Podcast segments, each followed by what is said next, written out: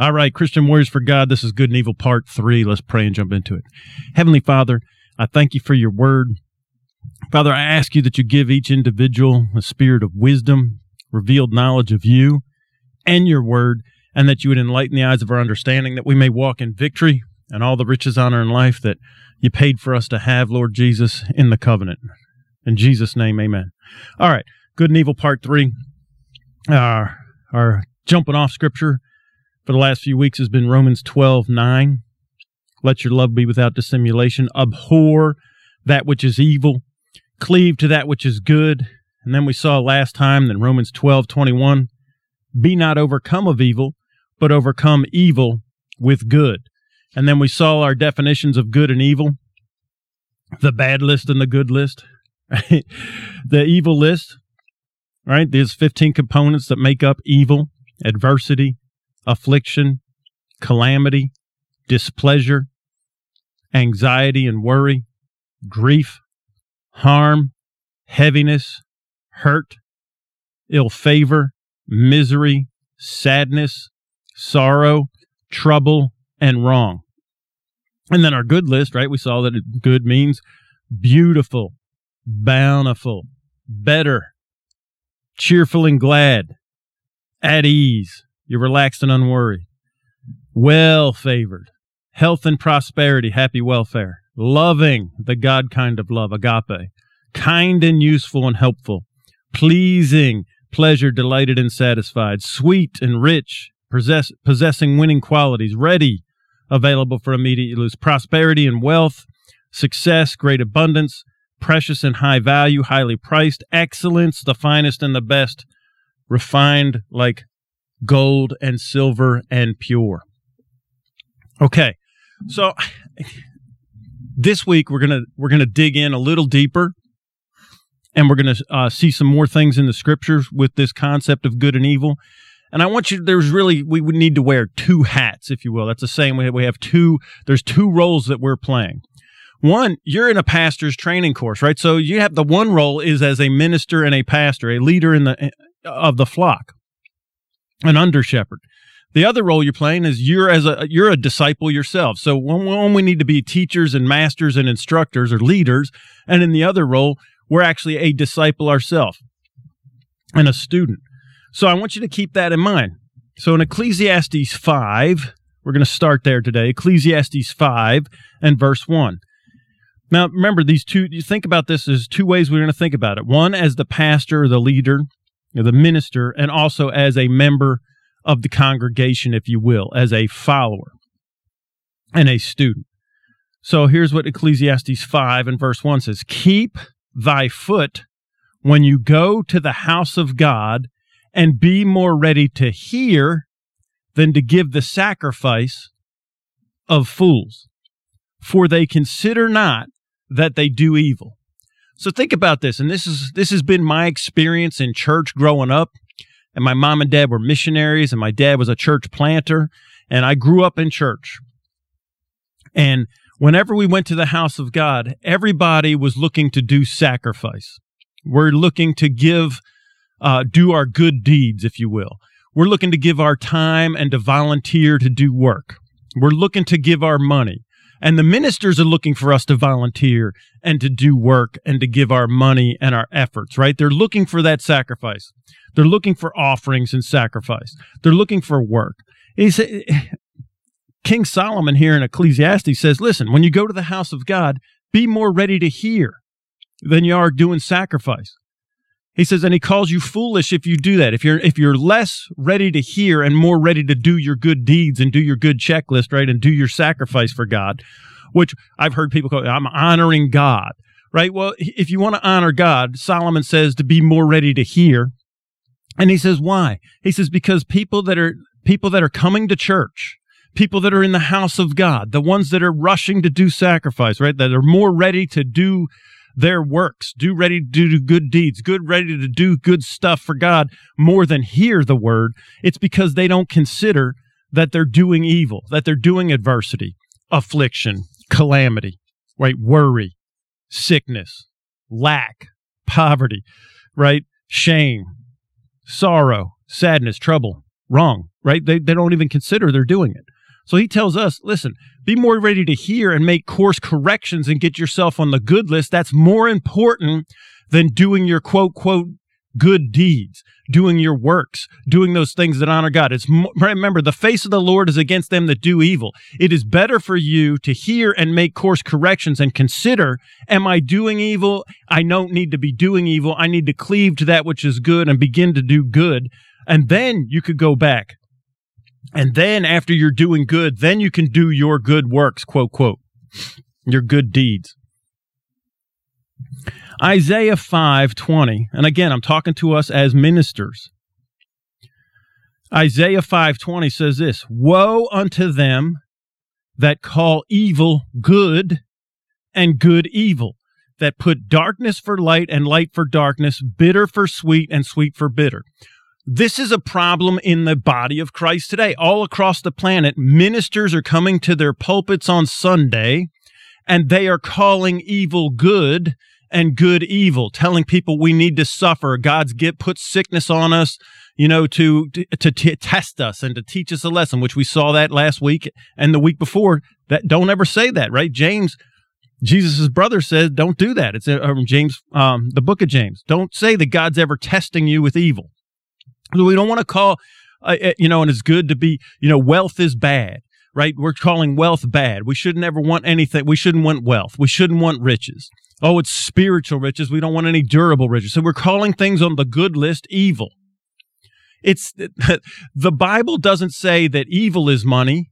It says the love of evil is the root, right? The root of all evil is the love of money, the agape of money. When you're making money your favorite above everything else. Right? It says you can't serve God and money. You can't serve two masters. This is interesting because if you think about this, most people are serving money.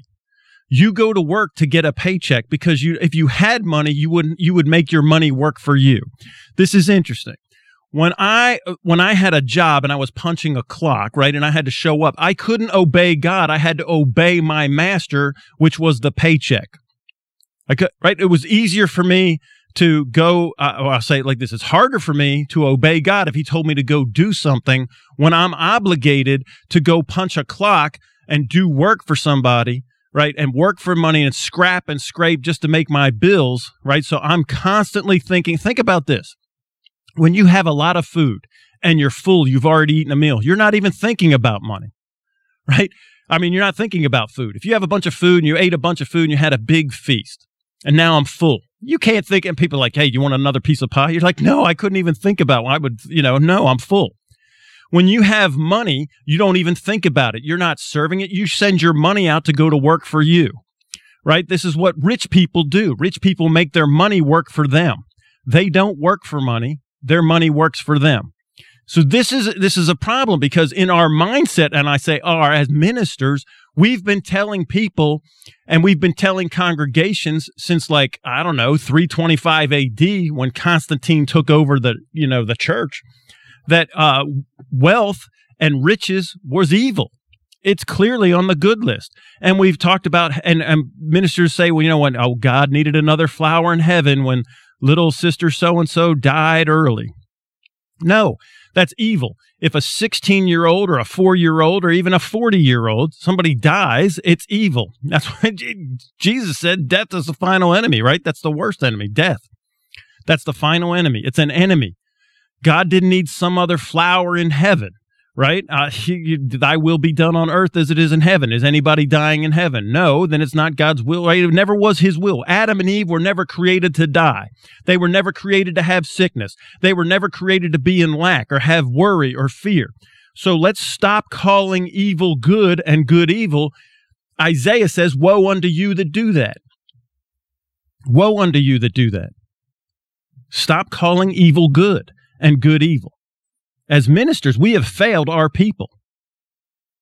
When we stand up there and say that, you know, well, well, God will get glory out of this sickness. If He wants to heal you, He will. But if He doesn't, oh God, pray that you get glory out of this. Well, what glory could you get out of someone being sick? That's just ridiculous. Stop calling evil good and good evil, especially from your pulpit. Now look over here in Third John This is Third John and verse 11.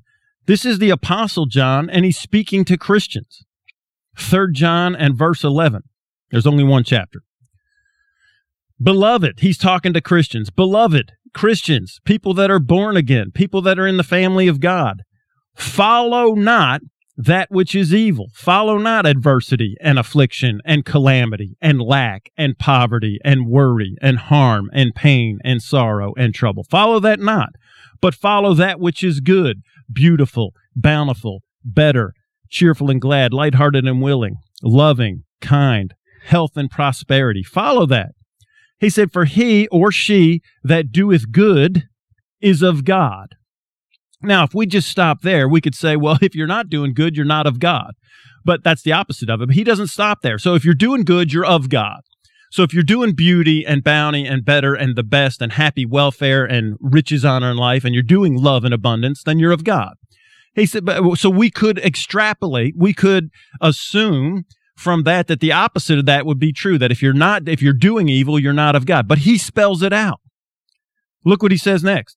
He that doeth good is of god but he or she that doeth evil adversity affliction calamity sickness pain sorrow trouble lack poverty wrong right he that doeth those or she that doeth those has not seen god and that Greek word is actually, it doesn't know God. You don't know him. You haven't experienced him. It's actually a Hebraism, a Hebraism, as they call it in the Greek, of experience. Know and experience. You haven't experienced him firsthand. Now, a lot of people, they, they look at that. He's talking to Christians, people that are born again. Read this. He's, he says, Beloved, don't follow that which is evil, but follow that which is good. So I know that Christians have, he was, these people that he was reading, they, they were following evil, not good. Otherwise, he wouldn't tell them. It has nothing to do with whether you're born again or not. He that doeth good is of God, but he that do or she that doeth evil has not seen, hasn't experienced God. You don't know him. And I want you to think for a second. When Jesus talked about to Nicodemus in John 3 that you have to be born again, Nicodemus said, Well, can I go back in my mother's womb a second time? And she's like, No, man.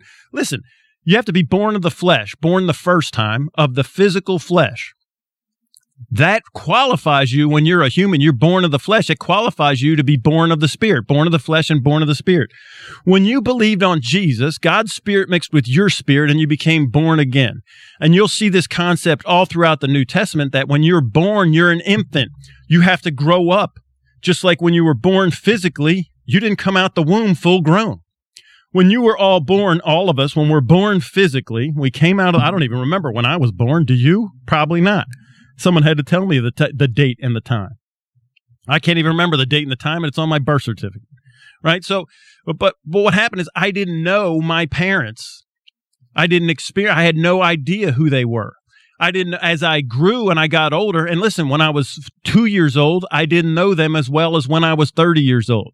When I was five years old, I knew them better than when I was two, but not as good as when I was 12.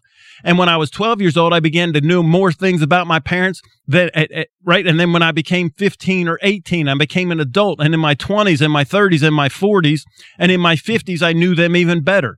The more that you mature, the more that you would know your father in heaven. It's the same way as physical growth, spiritual growth. Most people, they get born again and they stay infants two or three years old, right, in the spiritual realm, and they could be 80 or 90 years old physically. Growth doesn't happen automatically. Think about this. When you were born, did you just grow automatically or did your mom and dad have to do stuff? No, they had to feed you.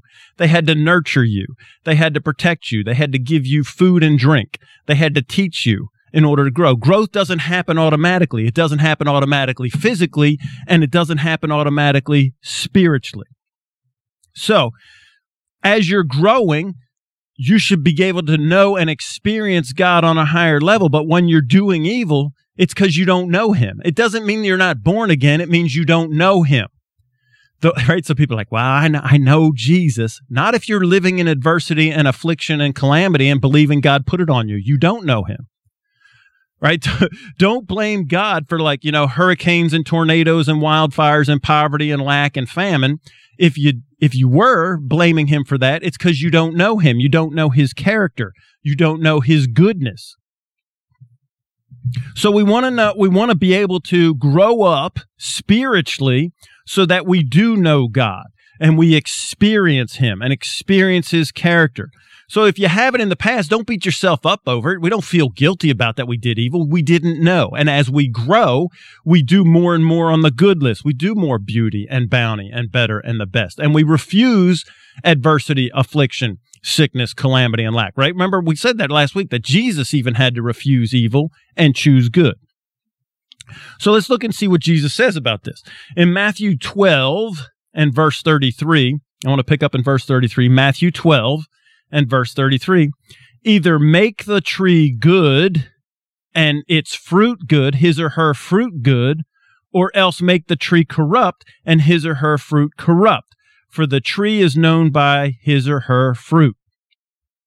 So we need to make our tree good, not it, it's not corrupt, right? We don't want to, and corrupt is like, you know, it doesn't say that you're completely evil, but it's it, if my water supply was corrupt, it would have bad, it would have poison in it. It doesn't have to be complete. I'm not drinking arsenic or poison or gasoline, but if there was an, oil leak or something seeping into the water, then the water would be corrupt. It's not totally bad, but there's an admixture of evil in there. So what we need to do is make our tree good and our fruit good. And look what he says. He said, "Oh generation of vipers," in verse thirty-four. How can you? He's he's talking to religious people. He's talking to the Pharisees. He's talking to ministers, if you will. How can you, being evil, speak good things? Well, it's impossible. If you, if in your heart you are fixed on adversity and affliction and calamity and displeasure and worry and heaviness and harm and pain and suffering and lack, you cannot speak good. Because, eh, eh, just keep reading. For out of the abundance of the heart, the mouth speaks. Whatever is in, this is why in my corporate coaching business, when I, and this is what I said to you guys before, when I'm reading your assignments, I see what your self talk is. I know what's in your heart by what comes out of your mouth or what you put on the paper. It's even worse on paper because if you put it down and if you type it or you wrote it, I know you had to think of it more than you did if you just said it. And this is what this is what the science says is that you think a thought at least three times before it comes out of your mouth. And it's probably a hundred times before you wrote it. right? It's a lot more than three in order to write it. So if whatever you're writing or whatever you're speaking, that's what's in your heart. If you're speaking worry, if you're speaking sickness, if you're speaking lack, oh, I don't know how we're going to do it. Oh, I don't know how I'm going to get the bills paid. Oh, I don't have enough. I can't do it. Remember, all things through Christ, I can do it. If you're saying anytime you catch yourself saying, I can't know, know that in your heart, remember thoughts, imaginations, and strongholds, there's a stronghold in your heart that if evil's coming out of there, it's because it's out of your heart and out of the abundance of the heart. That means it's in there a lot, which is funny because, like I said, the Bible always backs up science. Jesus said this uh, 2,000 years ago. We just figured this stuff out about three, you know, we have 70,000 to 80,000 thoughts a day, and we only on average speak 15,000 words. That means you've had to think something three to four times before it came out of your mouth. Jesus says the same thing here. Out of the abundance of the heart, the abundance of your, you know, all the thoughts and the, uh, that are going on in there, then your mouth is going to speak. Verse 35 of Matthew 12 A good man or a good man or woman, a good human, out of the good treasure of the heart brings forth good things. So, someone who does beauty and bounty and better and the best and cheerful and glad and lighthearted and willing, out of the good treasure in their heart, those strongholds in their heart of beauty, bounty, better, the best, happy, welfare, cheerful and glad, lighthearted and willing, wealth and prosperity and health and and uh, healing, you're going to bring forth good things. That's the good fruit he was talking about just two verses ago. Beauty and bounty and better and the best and riches, honor, and life. You're going to bring forth those things. And an evil human out of the evil treasure brings forth evil things. So here's the process, man. If, if it, you're bringing forth in your life and your mouth is come spitting and spewing evil things, and if you're calling good evil and evil good, I know that you're not a good person. You don't have a good heart. I know that's harsh, but I didn't say it. Jesus did. He said you have an evil, you're an evil person. You have an evil heart. If you're speaking and focusing on evil, if you're constantly producing evil in your life and in your words, then you're not an evil tree. You're, I mean, not a good tree. You're a corrupt tree and it, you have an evil heart. Matthew 12 and verse 36. But I say unto you that every idle word that men shall speak, humans shall speak, they will give an account thereof in the day of judgment. For by your words you will be justified, and by your words you'll be condemned. Now, I want to untangle that a little bit because a lot of times we think that we're not going to, every time I say, gosh golly, gosh darn, you know, cheese whiz and all this, you know, that I'm going to be, you know, I said bad words, I cussed, you know, I'm going to have to, in the day of judgment, right? So, and then I'm going to get hit with the bug smacker.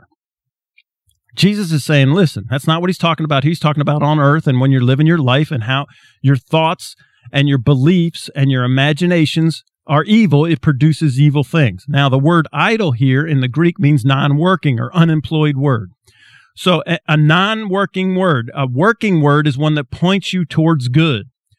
I don't have time to totally get into this right now, but but faith, right? He said, if you had the faith of a grain of a mustard seed, you would say to this mountain, "Be removed," and it would be moved into this, be cast into the sea, and it would obey you.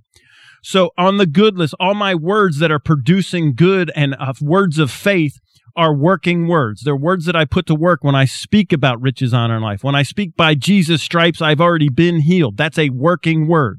When I say, well, I'm sick, well, God heals one and doesn't heal another, that's a non working word. That's an idle word, right? And it says if we're speaking those words, worry is a non working word. Fretting is non working words. When we speak fretting and worry words, we're going to have a payday. That's what it says, give an account. There will be a payment due in the day of judgment. And now I'm going to spell what that Greek word judgment is. I want you to write it down, and that way you can read it. That Greek word judgment is spelled this in the English K R I S I S. K R S K R I S I S. K R I SIS. That's the word crisis. As we get the English word, we use it with a C, but it's the English word crisis. Now they translated it judgment here, but let's translate it crisis. But I say unto you that every evil, non working, worrying word that comes out of your mouth, you're going to pay a price in the day of crisis. See, when, when crisis comes in your life, when you've been speaking worry and you've been speaking adversity, you've been speaking sickness, right? Then crisis comes in your life. There's consequences. Those uh, those words all catch up with you. If you haven't been speaking by Jesus stripes, I've been healed. The day that you get the uh, you know the diagnosis of that disease, all those words catch up to you, and now you're paying a price because now you're going to have to dig your way out of it. So we want to get, as ministers, we want to get in front of it. And we also want to teach our people to not be speaking worry, speaking non working words, because when a crisis happens in their life, now we have a huge fight. There's a payday when crisis hits. For by the words of your mouth, you'll be justified. That means you'll get a winning sentence under equity, right? And we haven't talked about that, but God's court, remember, a covenant is a legally binding contract and more than a contract that is automatically valid in a court of equity, not a court of law.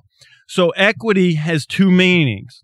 Equity is the assets, the value of an asset owned, which is riches, honor, and life. That's God's equity. But his court is also a court of equity. He's not at a court of law. When God gives judgments, he gives judgments based on the laws, if you will. The rules is really what it is of equity, the rules of equity, the maxims of equity. When we teach on righteousness, I will teach you what those rules are. There's 12 rules of righteousness or maxims of equity in which God hands down judgments. You want to get a winning sentence, a winning judgment by the working words that you say. When you say, by Jesus' stripes I am healed, riches, honor, and life belong to me, all the promises are yes and amen. When your words line up with God, He can give you legally a winning sentence. They belong to you. But when your words are worry and adversity and affliction and calamity and grief and harm and heaviness, it says you'll be condemned in the day of crisis. It's right now on earth, not when you get to heaven. Listen, Jesus paid for all your sins. They're already gone. There is no payment for those sins. He's, the wrath of God does not abide on you. What happens though, when you say these non working words, words off the evil list, you get losing sentences here on earth. This is why some people get healed and other people don't. This is why some people walk in prosperity and abundance, and other people don't. And they're both Christians. Begin to look at the people that, even people that don't even understand good and evil, quote, quote, or righteousness or holiness or anything religious. Just look at people. The people that have the most abundance and have the most healthy lifestyle, they speak good over their lives. They speak good. They don't speak evil. They don't speak adversity and affliction. They look at as adversity as something to overcome. Right? They they look at uh, you know affliction as something to beat it. We beat affliction. We beat calamity. We overcome it. They don't worry about stuff. They go to work and they solve problems. They they do things on the beautiful list, the bountiful list, the better. They're cheerful and glad. They're lighthearted and willing. They're ready. They're available for immediate use. They're putting excellence out there. They live in excellence. They live in the finest. They put their finest effort out there. This is so big because we've been calling evil good and good evil. We've been doing evil and we don't even know God. And then and Jesus says, listen, it, out of the abundance of the heart, the mouth speaks. If all that evil is, is built in there and we go to church and we remember, it, it's because we don't even consider that we're doing evil. That's what it said in Ecclesiastes. We don't even consider it. So why is this so important? How do we fix this? How do we fix all the the evil strongholds and uh, and the evil beliefs that we don't even necessarily know it exists? listen, when we go to church, we end up talking about sin all the time and, you know, suffering and, you know, lack. We, we talk about all these, the works of the flesh. We talk about, you know, we don't measure up. We talk about, right? This is what, this is what we, we go there. I don't feel better after sitting in church a lot of times. You feel worse because the minister is just beating you down. It, if you notice, I don't spend a whole lot of time talking about the works of the flesh or sin. I'm not a hellfire and brimstone kind of guy. Why, Andrew? Why don't you focus on it? I had somebody accuse me, well, you only hit the surface of sin. You never really dig deep into sin and tell, oh, we don't need to. And here's why. Jesus said it in Matthew 6. In Matthew 6 and 22, he says this, the light of the body is the eye, or the Greek word is vision or focus. The light of the body is your vision or focus.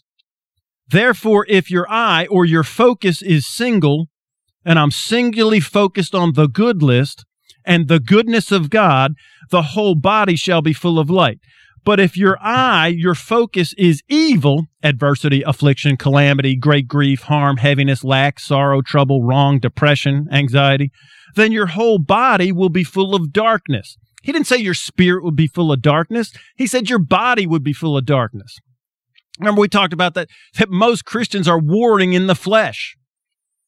Why? Because we're looking at the evil list. We're focused on the evil list. He said, if therefore the light that is in you is darkness, how great is that darkness? It's even worse for a Christian to be focusing on evil. Uh, uh, the darkness that would be in us is even worse. How great is that darkness? Right? This is like the curse of the law. It's specific to covenant people. Been, it's worse for you, right, to be in the covenant and break it than if you were never in the covenant at all. The light of the body is the eye. So if you want to keep the covenant, right, focus on good. The light of the eye, the I mean the light of the body is the eye. Your focus. If your focus is single, your whole body will be full of light. If you're focusing on evil, your whole body is full of darkness. So here's how you keep the covenant. This is how you're going to do it. Is focus on beauty and bounty and better and the best and do good and choose good and refuse evil. Stop calling evil good and good evil. Now, as ministers, I, we're going to take, and, and remember, I told you when we first got born again, we're infants. Infants. And as we grow and we get more mature, then we become, we should become masters and teachers or leaders, instructors. Hebrews 5 and verse 12. Hebrews 5 and verse 12. We're going to look at this and see exactly how is it what's the what's the qualification to being a pastor, to being a leader, to being a minister, to being a shepherd, to being a teacher. Hebrews 5 and verse 12. For when the time that you ought to be teachers or masters it says in the Greek, from the time you ought to be teachers, masters, instructors, ministers, pastors, you have need that one teach you again which be the first principles of the oracles of God, the rhema of God. You're, you should be masters by now, he said, but you're having me have to, I have to go back and teach you the first principles again. And people that have to even learn the first principles of the oracles of God, the rhema, the spoken word of God, they are such as become of have need milk and not strong meat. For they, milk and not meat. See, this is a baby. You got to go back and you got to get, if you're, you're, hmm, with the time you should be a master, he says, we got to go back to the first principles and give you breast milk. You got to be fed milk. You can't even have real food, solid food. For verse 13, everyone that uses milk is unskillful in the word of righteousness, for he or she is a baby, a babe. Unskillful in the word of righteousness. The word of, remember, righteousness is equity. It's the covenant. This hit the Old Testament, the New Testament. That's the covenant. The word of righteousness equity. If you're unskillful in the word of righteousness, you're unskillful in this word of equity, you're a babe. You need milk, not meat. But, verse 15, strong meat belongs to them that are of full age or mature or grown up, masters and teachers, pastors and leaders. Right? And you don't have to be a pastor to be a leader.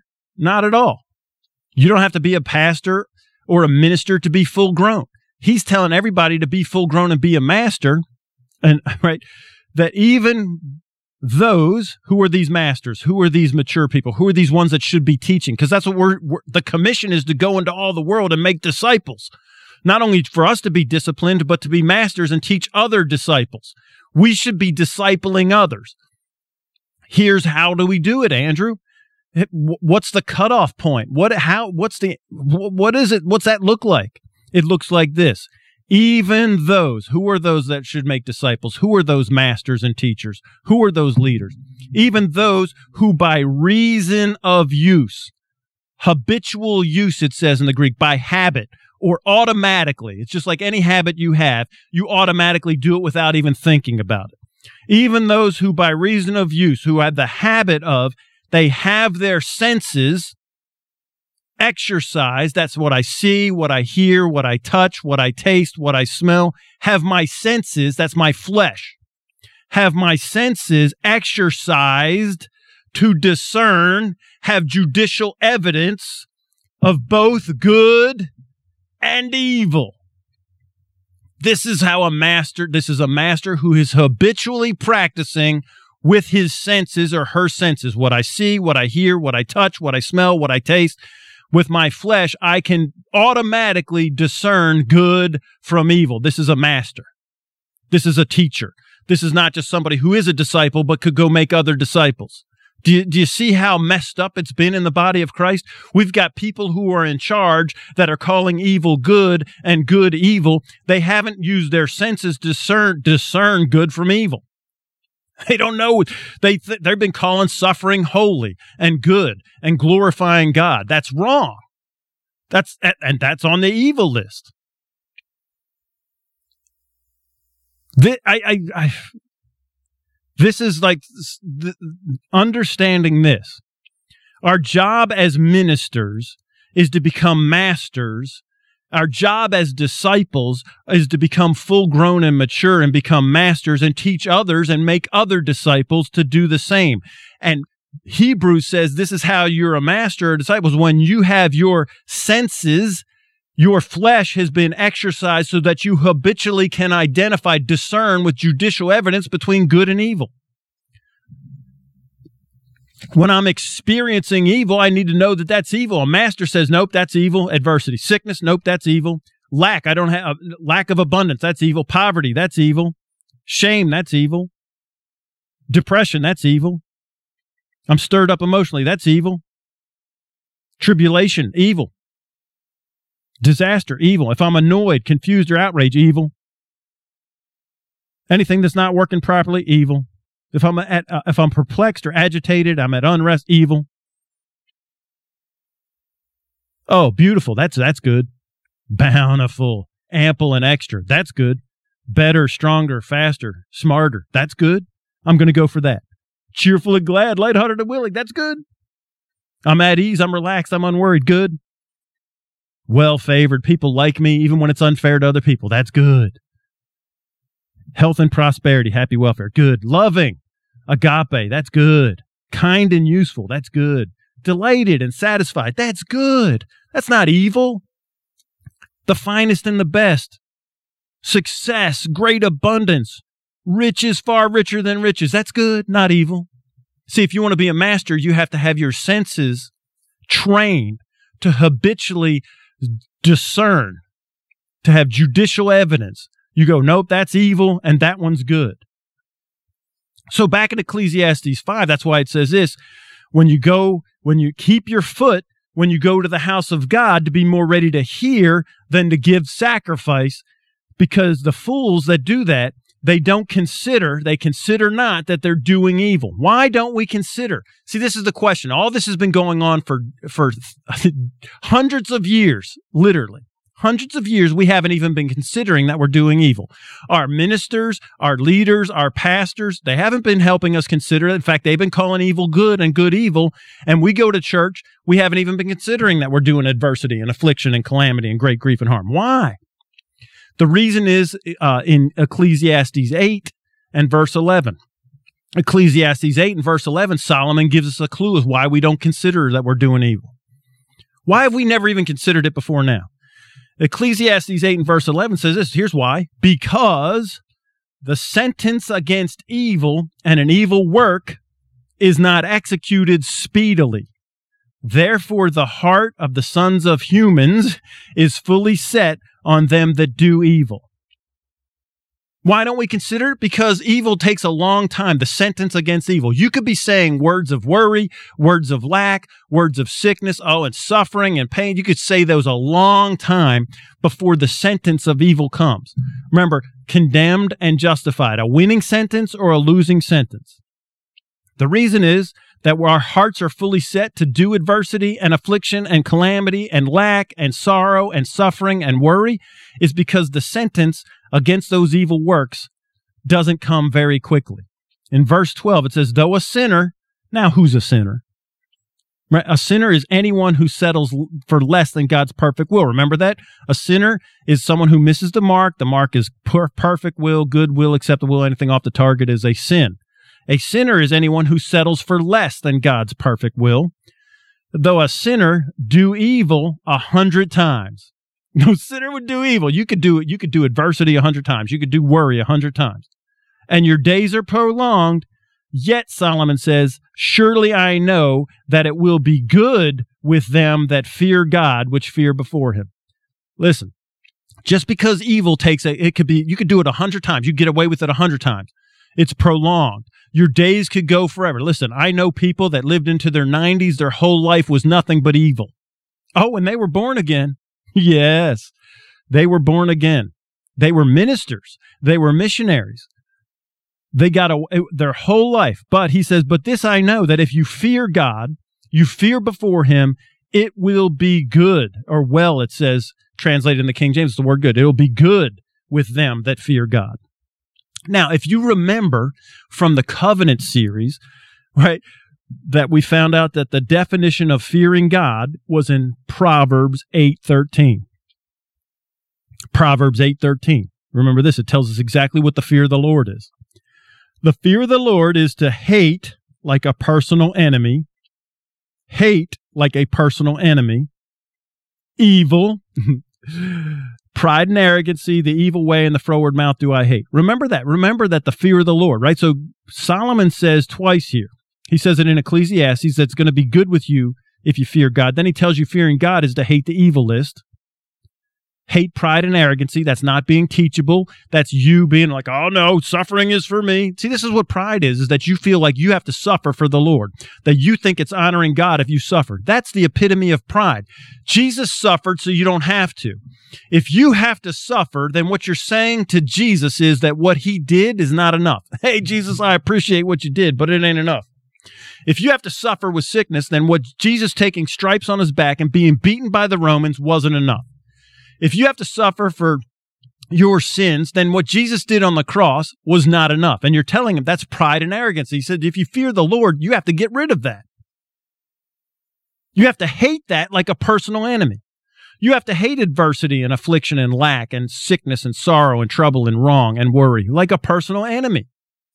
He said, if you do, it's going to be good with you. Hate the evil way. The evil way way is a lifestyle of evil. Do you know anyone that has a tired lifestyle of being miserable? their whole life is misery. They have a lifestyle of it. They want to get you on their evil train and suck you in and make you ride on the train with them. Well, I don't do it. I won't do it. The froward mouth do I hate? Froward means I'm saying anything that doesn't line up with the word of God. Whatever God says about me is what I need to say. That's going right back to what Jesus calling good evil and evil good. That's a froward mouth. So let's talk about this, you know, fear in the Lord, right? So I've heard people say, well, it means reverential respect. So, all right, we'll start there with that. Let's just say that the fear of the Lord is reverential respect. It's because I respect my father. Now, my dad, my earthly father, my dad, right when i was he's a you know missionary minister and he was a singer and he said he loved the music that he loved was the old hymns. You know like george beverly shea off of billy graham crusade the old hymns amazing grace how great thou art right? Um, blessed assurance he loved those old hymns. He loved them. So whenever my dad would come around me or we would be in the car for a ride or whatever that's the music that i would put on in my car. I would play those old hymns right? I wouldn't put in rock and roll or jazz or even, you know, country music or even newfangled praise and worship. He didn't like drums and guitars and all that, right? He liked the old hymns. Because I had reverential, I had fear for the fear for my dad. I had reverential respect for my dad. I would put on the music that he liked when he was around me. Because if I did whatever I I would be I know he doesn't like the other music, me playing the other music would be sticking it to him right? It would just be annoying him. It'd be like running fingers down a chalkboard. It'd be like a thorn in his, you know, a, a stone in his shoe, if you will. Not a thorn in his side, but it could be, but a stone in it. If you ever had a pebble in your shoe, it's just irritating. So when we do evil, every time that you tolerate evil, right, because fearing the Lord, if you want to have reverential respect for your heavenly Father, don't be playing different kind of music than he likes. The music he likes is the good list. He likes beauty and bounty and better and the best and happy welfare and cheerful and glad and lighthearted and willing and health and prosperity and abundance. That's what he likes. When you tolerate adversity and affliction and calamity and great grief and harm and heaviness and lack and sorrow and worry, when you tolerate those things, it's like a pebble in his shoe. You're sticking it to him. It's irritating him. I don't want to do this. It's not honoring God for you to tolerate evil. It's the opposite. It's if you want to honor God, then don't tolerate evil. In fact, hate evil, it says, like a personal enemy. Like you got to kill it before it kills you. Remember, by humility and the fear of the Lord is riches, honor, and life. Proverbs 22 4. By humility and the fear of the Lord is riches, honor, and life. So I'm going to be teachable and I'm going to hate evil like a personal enemy. I'm going to have reverential respect for my father and I'm not going to tolerate evil. I'm only going to play the music of the good list right? When I'm around him, which is 24 7. So I'm not going to, every time that I tolerate evil, not just not, not just like do evil, but when I tolerate evil, it says to hate it like a personal enemy. You can't even tolerate it. You can't tolerate worry. You can't tolerate sickness. Listen, in my house, I don't tolerate sickness. I don't tolerate gossip. I don't tolerate drama. I don't tolerate worry or despondent or dejected or trouble or wrong. We don't, when you come in my house, it's nothing but the good list in here. I won't tolerate it. That's honoring God. When you're suffering and you tolerate suffering, it's like you're sticking it to your old man, the, your father in heaven. You're sticking it to your father. So be alert. Now, here's what I, you have to be on alert on this stuff. It's very subtle, very subtle. Galatians 1 6, Paul warns us about this. He said, I marvel that you are so soon removed from him that called you into the grace of Christ unto another gospel. I'm she's like, I'm shocked that that fast you went from the good list to the evil list. And I'll show you that's what it says here in a second, which is not another gospel, but there are some that trouble you. Trouble is on the evil list. Remember, that's difficulty, unrest, perplex, agitated, trouble. It's right off the, he said, I'm shocked that you don't stick with the gospel that was preached to you, the grace of Christ. They came with another set of good news, another gospel. He said it's not another gospel. He said it's troubling you and would pervert the gospel of Christ. Here's the gospel. That word gospel literally means good news or the message of good. The gospel of Christ is literally the good list. I didn't say it, Jesus said it. Like, look, that's what is the gospel of Christ? Let's ask that question. What did Jesus say it was? So here it's summed up in one verse. He said, you know, in, in Luke 4, Luke 4 and verse 18. Remember, uh, he uh, he's he's going to get up and, and read in the synagogue. This is after he comes back from being tempted of the devil. He gets filled with the Holy Ghost. Holy Ghost comes upon him after he gets baptized by John, goes into the desert for 40 days, comes out. Now he's reading. First thing he does is go to the synagogue. They hand him the book. He opens it up to Isaiah and he says this This is the gospel of Christ, the good news. The Spirit of the Lord is upon me because he hath anointed me to preach the gospel, good news, the message of good to the poor. Let me ask you something. What's good news to a poor person? That you got to keep staying in poverty? That he wants you to not have anything in life? No, a good news to a poor person is you don't have to be poor anymore. That's good news. He hath sent me to heal the brokenhearted, not be sick, heal. Good news. You don't have to be poor. Good news. Healing. Good news. Deliverance to the captives. Good news recovering of sight to the blind, good news. Set you at liberty, those that are bruised, good news. And to preach the acceptable, the favor of the Lord, the acceptable year of the Lord, Jubilee, freedom, debt free, Jubilee year, Jubilee, all the debts were canceled. This is the gospel of Christ. Good news, beauty, bounty, better, the best. That's what the gospel is. Go you into all the world and preach the gospel, the good news, beauty, bounty, better, the best if someone is, he said, but in verse 8 of Galatians 1, but though we or an angel from heaven preach any other gospel, anything other than the good list to you, than which we've preached unto you, let them be accursed. Let them be accursed. And in case you didn't get it the first time, in verse 9, he says, And as we said before, I'm going to say it now again. If any person preach any other gospel unto you other than what you received, let them be accursed. If anybody is calling evil good and good evil, let them be accursed. The good list is the good news. That's the gospel of Christ. Healing, abundance, freedom, liberty, debt free, blind eyes open, no more suffering, sickness, sorrow, trouble, or wrong. This is the good news. Paul said, listen, if someone comes to you and tries to pervert that and trouble you with anything other than the good list, let them be accursed. I didn't say it. I'm just reading the Bible. That's a very, that's why Isaiah said, woe unto them that call evil good and good evil. That's not for us. As we are masters, right? Teachers, instructors, full grown sons and daughters, we have our senses exercised to discern habitually good from evil. We're not going to call evil good anymore and good evil. We're not going to put people, trouble them with, you know, perverting the gospel of Christ, the good news of Christ. If what you're saying doesn't match up to Luke 4 18, stop saying it.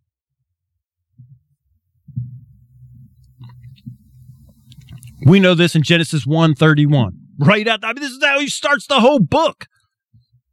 And God saw everything that he hath made, and behold, it was very good. Very good. Everything God made is very good. Very good. Now, I do want to hit, I want to give you this reference. I'm going to close out with this because there have been people in my life, including my very own parents, tried to quote a scripture to me to prove that God created evil. And all this is doing is casting doubts on the character of God. They've tried to cast doubt and say that God created evil only so that we could know good, which is completely wrong. It's completely the opposite of everything that we see in the Bible. And they did try to quote a verse. So I'm going to look at that verse and we're going to untangle it. So if someone comes to you as a leader and a minister and a pastor, I'm going to give you the tool to undo this one single verse in the Bible that they quote. And it's in Isaiah 45. Isaiah 45, 5. I want you to turn there and look at it. Isaiah 45 5, it says, I am the Lord, and there is none else. There is no God beside me. I girded thee, though you have not known me. Now remember in John in third John, verse 11, he said, If those that do evil don't know me. He said, Even though you haven't known me. Verse 6 That they may know from the rising of the sun and from the west, there is none beside me. I am the Lord, and there is none else. So we know who's talking here. It's God, the creator of the universe. Remember, we just saw in Genesis 1 31 that everything he made was very good. Verse 40 or verse uh, 7 of Isaiah 45. This is the verse that my my own father, my earthly father tried to quote to me. I form the light and create darkness. I make peace and create evil. And I, the Lord, do all these things. Well, there it is, Andrew. It says it right there. He created darkness and he created uh, he created evil.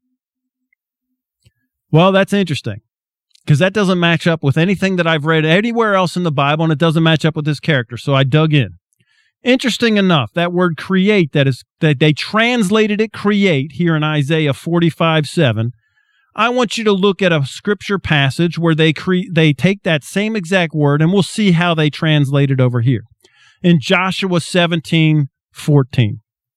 Let's go to Joshua 17 and verse 14. I want you to see if you can tell which word it is. And the children of Joseph spake unto Joshua, saying, So they're, this is the children of Israel. They've already gone into Jericho. They've got Ai. They've been in the country for several years, and they still haven't taken all the promised land. So the children of Joseph are coming to Joshua and they're complaining because they need more inheritance. They want more property. They want bigger cities, more cities. They want more and better. So here's the children of Joseph, the tribe. They came to Joshua and said, "Why have you given us only one lot and one portion to inherit of this promised land, seeing that we are a great people, for as much as the Lord blessed us hereunto. So the children of Joseph, that's Manasseh and Ephraim, those two half tribes, they're wanting more property. They want more portion. They want a double portion. Now here, look in verse 15. Now Joshua answered them, and he said, If you be a great people, then get you up to the wood country where there's forests and stuff, and cut down for thyself there in the land of the Perizzites and the land of the giants, and the mount of Ephraim be too narrow for you, then go up to the land of the giants and cut them down. Now, what word do you think? How do you think it was translated? I form the light and create darkness. I make peace and create evil. I'm the Lord and I do all these things. In Joshua 7 15, 17 15, Joshua 17 15, Joshua says, If you're a great people, go up there to the land of the giants and create? No, it's the word cut down. It's translated cut down here, and it should be translated cut down in Isaiah 45. So let's take that word cut down. I want you to look it up on your concordance or your eSword and see what that's what the Hebrew is. It's the word cut down. So in Isaiah 45, 7, let's use the word cut down, since that's how really what it means, and that's how it's translated over in Joshua. Yeah, it fits here too. I form the light and I cut down darkness. I make peace and cut down evil. I am the Lord. I do these things, which to makes total sense because God cuts down. His face is against anyone that does evil. He cuts down adversity. He cuts down affliction. He cuts down calamity. He cuts down lack. He cuts down. That's the whole point of the gospel of Christ. Why the good news. So don't say that God created evil.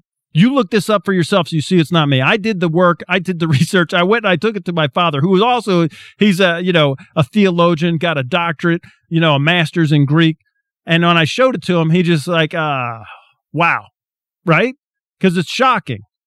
If you actually believed your whole life that God was creating evil so you could know good, you're not sure if God's good or not. He created evil. He didn't create it, He cut it down. He said, I form the light and I cut down darkness. I make peace and I cut down evil. Now, you want to show this is God's character in Isaiah 14 12. Isaiah 14 12, he says, How art you fallen from heaven, O Lucifer, son of the morning? How art thou cut down to the ground, you that, that did weaken the nations? Yeah, Lucifer got cut down. God didn't, you know, lift him up, he cut him down. God cuts down evil. In fact, it said Lucifer was made, he was made perfect and was perfect until iniquity was found in him. The word iniquity means predisposed to evil. You have a disposition towards adversity, affliction, calamity, grief, harm, heaviness. That's what iniquity is predisposition towards evil. Satan didn't have that, and he wasn't created that way. Maybe we could look at that another time. But what Satan was with, with all of his merchandising and his traffic, and he got his ego was he's like I could do God's job better than God. That's where that's where that disposition to adversity came and affliction came. I, I can go take God's throne. I can do it better than Him. He wasn't created that way. See, every the, the interesting thing. That's why the tree of the uh, knowledge, the awareness of good and evil, was in the garden, because God lets everyone have free will choice. It's it was Satan's choice whether to rebel or not. God didn't make him to rebel. It's just that's just stupid. That's the dumbest thing I ever heard that God God wanted to create adversity for himself. That just doesn't even make sense. And he doesn't create adversity for you. God is good. He's very good. Oh, taste and see that the Lord is beautiful and bountiful and better and the best and cheerful and glad and lighthearted and willing and the finest and the best and health and prosperity. Taste and see. God's good. Don't doubt his kid. That's all Satan did in the Garden of Eden. He got them, he got Adam and Eve to doubt the goodness of God. He said, Look, God's trying to trying to hide something from you. If you eat that tree of the knowledge, the awareness of good and evil, you're going to be smarter than him. Pride and arrogancy. No, don't fall for it. Don't call evil good and good evil. Woe unto them. Right? Consider when you take your foot, when you go into the house of God, be more ready to hear. Consider that, you know what? In the past, I've done adversity and affliction and calamity and sickness and sorrow and lack. Not anymore. No, I'm a master because I've, I've exercised my senses to discern good from evil. I'm, I'm, I could spot it a mile away. That's the evil list. That's the good list. I can see it. Adversity, affliction, calamity, worry, despondency, trouble, wrong, sickness, lack, beauty, bounty, ample, extra, abundance, cheerful and glad, lighthearted, willing, loving, good, kind, abundance, success, excellence. See, we already, you should have your senses exercised so that you could be a master and disciple others. Heavenly Father, I thank you for your word. Seal it in our hearts. As Holy Spirit, as we go and we walk through uh, this life every day, help us, helper, the great comforter, our helper, our paraclete, help us to take this definitions of good and evil and use it to discern, have judicial estimation and evidence between the two and always choose good and refuse the evil. And I thank you for it in Jesus' name. Amen.